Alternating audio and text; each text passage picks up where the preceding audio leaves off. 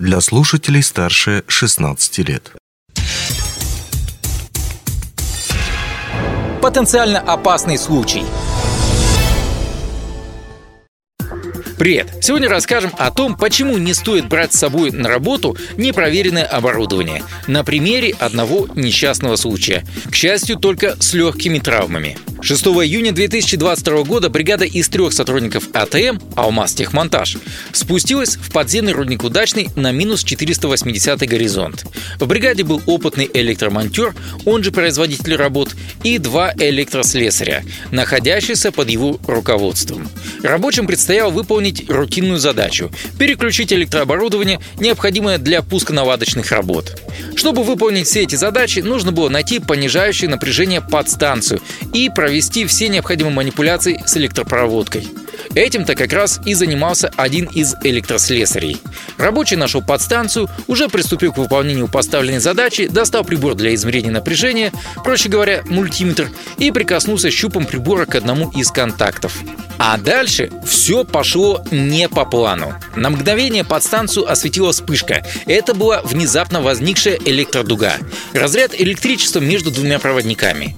Обычно такой разряд возникает при резком разрыве или коротком контакте проводов между собой или с заземленной поверхностью. Ярким примером является вспышка или искра, вызванная отключением мощного электроприбора из розетки.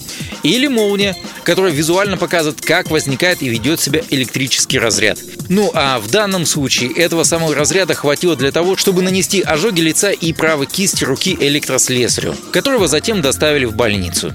Эти травмы классифицируются как легкие и являются страховым случаем. Что же привело к таким последствиям? В этом нам помог разобраться руководитель службы производственной безопасности Управления капитального строительства Амроса Александр Клещ.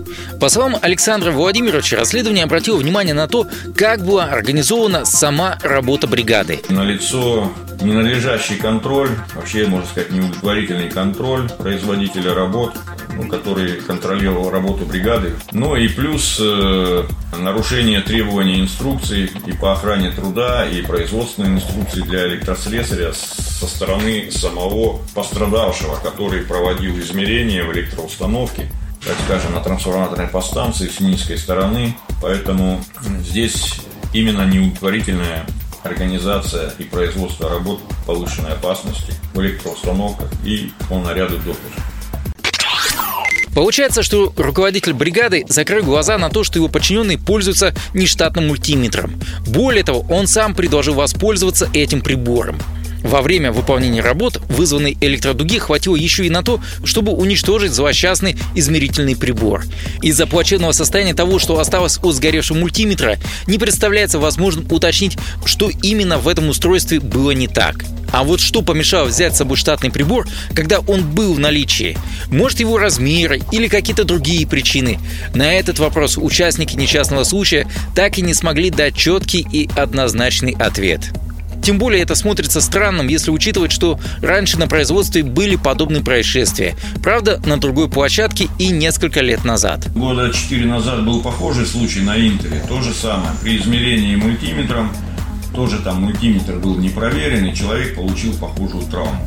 Ну, тоже травма была легкая, но вот похожая травма. Потому что если неизвестно чем пользуется, при измерении прибор, возможно, он некачественный, там в нем произошло короткое замыкание, и как результат вспышка. Поэтому вот э, и всем людям-то, всем работникам вот живой пример, что нужно пользоваться тем прибором, который выдало предприятие. Потому что эти приборы, они проверены, Алмаз Автоматика у нас постоянно проверяет, ну, в определенной периодичности. Ну, есть гарантия, что с этим измерительным прибором ничего не произойдет, именно такого, ни короткого замыкания при измерении. С другой стороны, на такой случай инструкция предписывает использовать защиту. Те же токонепроводящие или диэлектрические перчатки и боты. Используя электрослесарь эти СИЗы, возможно, никакого несчастного случая и не произошло бы. Итак, пришло время подытожить. Получается, что руководитель бригады допустил использование непроверенного и нештатного прибора на производстве. Ну а сам пострадавший рабочий пренебрег инструкцией и не использовал средства индивидуальной защиты, предписанные в таких случаях инструкцией. Что касается профилактики. Теперь начальник данного участка при выдаче наряда задания будет проверять наличие электроизмерительных приборов у бригад электромонтеров. То есть проверять, есть ли у них штатный мультиметр. Самими исполнителями работ провели разъяснительные беседы и еще раз объяснили, почему необходимо использовать СИЗы при работе с электрооборудованием. Что ж, ну а у нас на этом все. Желаем вам безопасного и успешного труда, удачи и хорошего настроения. Счастливо! Потенциально опасный случай –